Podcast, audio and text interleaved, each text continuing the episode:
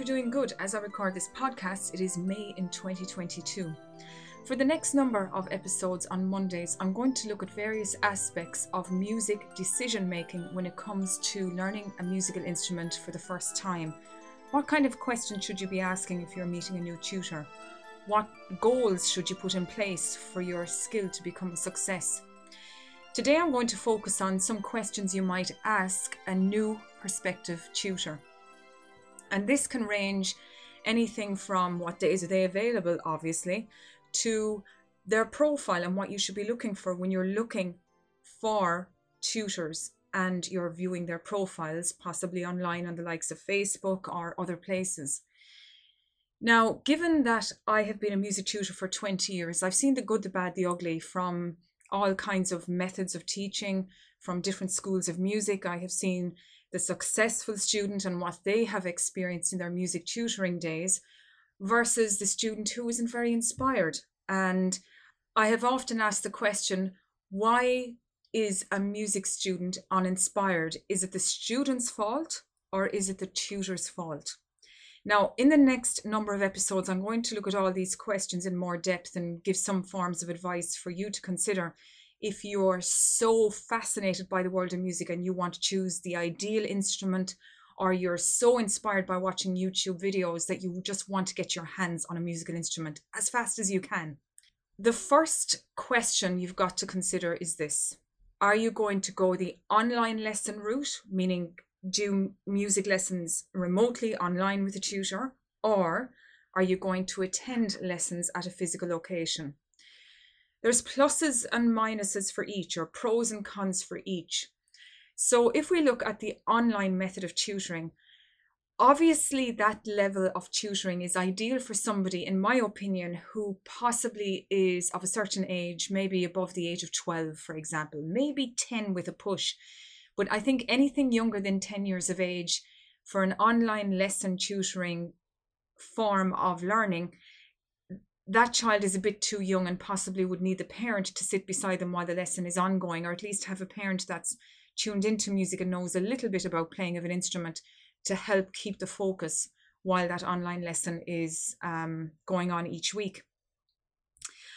The physical form of lessons, thankfully, they're coming back into the real world after the COVID pandemic. And in my opinion, I think nothing replaces the real McCoy simply because there's nothing like it being there in the presence of the sound being created by the student. And you can get in there and be physical and showing things and demoing things to that student in the class. And particularly useful this is for those younger than 10 years of age. Now, having said all of that, what I have discovered over the last number of months, that is, or well, practically the last year, is that online tutoring holds a very strong place with people who are over 10 or 12 years of age because let's face it life is busy for everybody.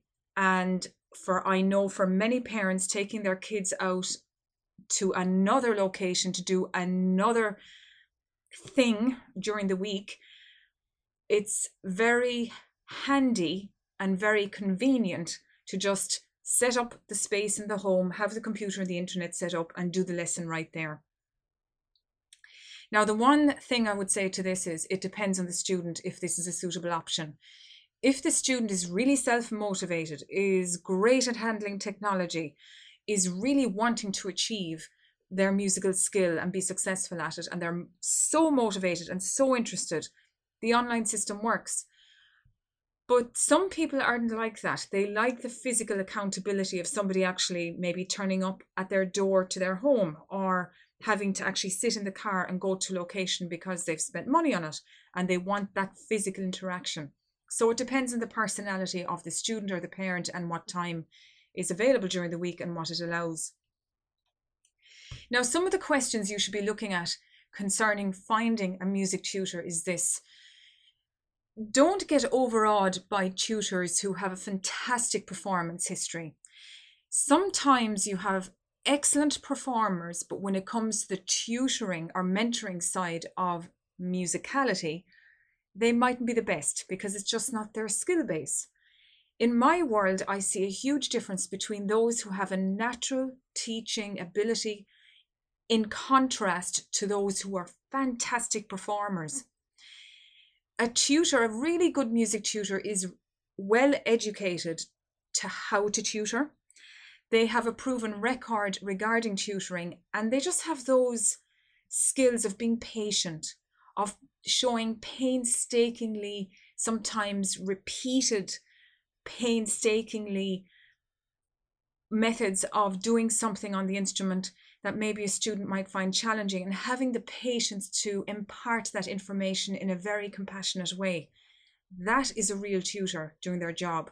Whereas a performer is so used to professionalism, they might get very impatient if a student can't get the message fast. So, a tutor in my world is a very different type of personality to that who is a performer and who performs exceptionally well on stage.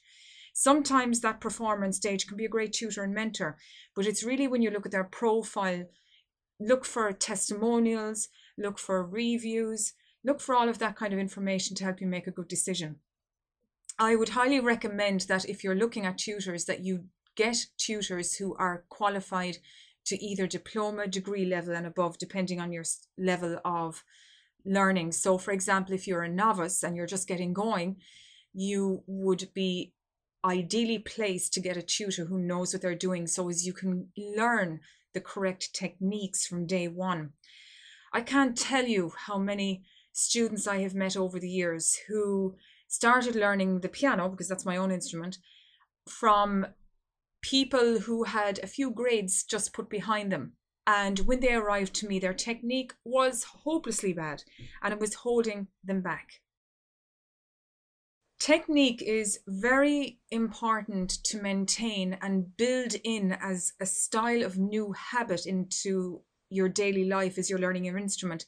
So, as when you get to learn to handle those keys on the piano or read sheet music and understand what's on the sheet music, that you know what you're looking at and you know the correct positioning of your hand placement, you know how to sit properly with your instrument. It all makes a huge difference, particularly when you get into more complex forms of music down the road. Now, this leads me to another topic, and this is relating to music theory in the last couple of weeks, I played a video on the podcast. If you check back in the episodes, um, you would have heard the audio clip of a video produced by an examiner connected to the ABRSM or Associated Board of the Royal Schools of Music, where he speaks about this topic music theory. And the title of the video was What's the point of doing music theory, of studying music theory? And he goes into an explanation of why it's important. Now, my suggestion is that you should look for a tutor who includes the whole notion of music theory as part and parcel of the lesson period.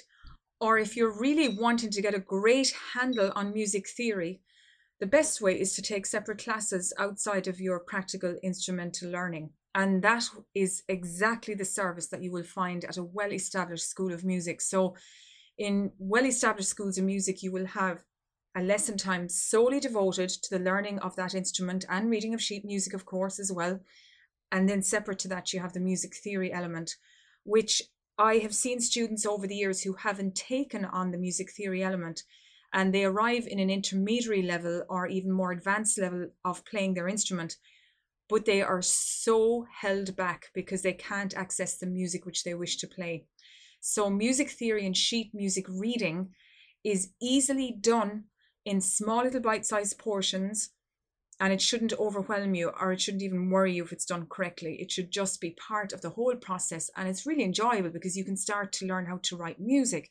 You can start to understand music in depth and start to create an understanding of better, higher quality refinement of sound as you go along your musical journey. Now, the other thing is that when you're thinking about this process of choosing a music tutor, maybe a question you could ask is what about doing exams? Is that part of the deal? And I would say to you as a student, don't be frightened of exams. It's a great opportunity to get uh, objective feedback on your standard of playing and where you can improve. Now, what has happened over the COVID pandemic over the last year or two is it has really motivated schools of music to provide online resources of examining. And there's now two, well, here in the British Isles anyway, there's two formats of exams. So, for example, you have the traditional examining system, which comprises of your scales, your pieces, your oral tests, and your sight reading, which I will go into more depth in a future episode. But you also have this other format of examining, which is really exciting, and it's to do solely with performance, where the student is only required to prepare four pieces, submit those through a video format, upload them online, and all of that. Whereas the other format of exam is a physical location based exam. To me, part of learning music is all about performance, knowing how to play in public and not getting into a situation where you shy away from that. Now, in my own story, I have a huge background or personal story when it comes to performance and the lessons that I learned through that whole process, which again I will share in future episodes. But this performance exam to me is such an exciting development because it offers the opportunity for any musician not to be pressurized by all these other elements of scales, which are very good to learn, and sight reading and oral tests and those things, which still should be done. But it's really getting the musician to focus on this notion of how to play in an environment where other people are listening and getting used to that. Not every musician is comfortable with playing in public because it's just not part of their personality. And then you have other students and musicians who love playing in front of people because it's their personality basis. So I think it offers such a wonderful opportunity to get objective feedback on what you are like as a musician when you are in that mindset of performing pieces that you have dedicated your time to learning. Now, that is something that I would really recommend you to speak to a tutor about uh, is like what opportunities are there for developing performance experiences during the learning process? If not in an exam format are there opportunities to play at concerts or in group situations when that time comes and so on?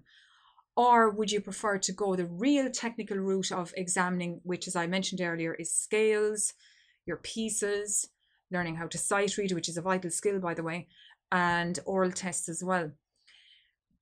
All those skills that I've just mentioned, such as sight reading and oral testing and so forth, are very important to include in the learning process, whether you take on exams or whether you don't, because you're developing your ear.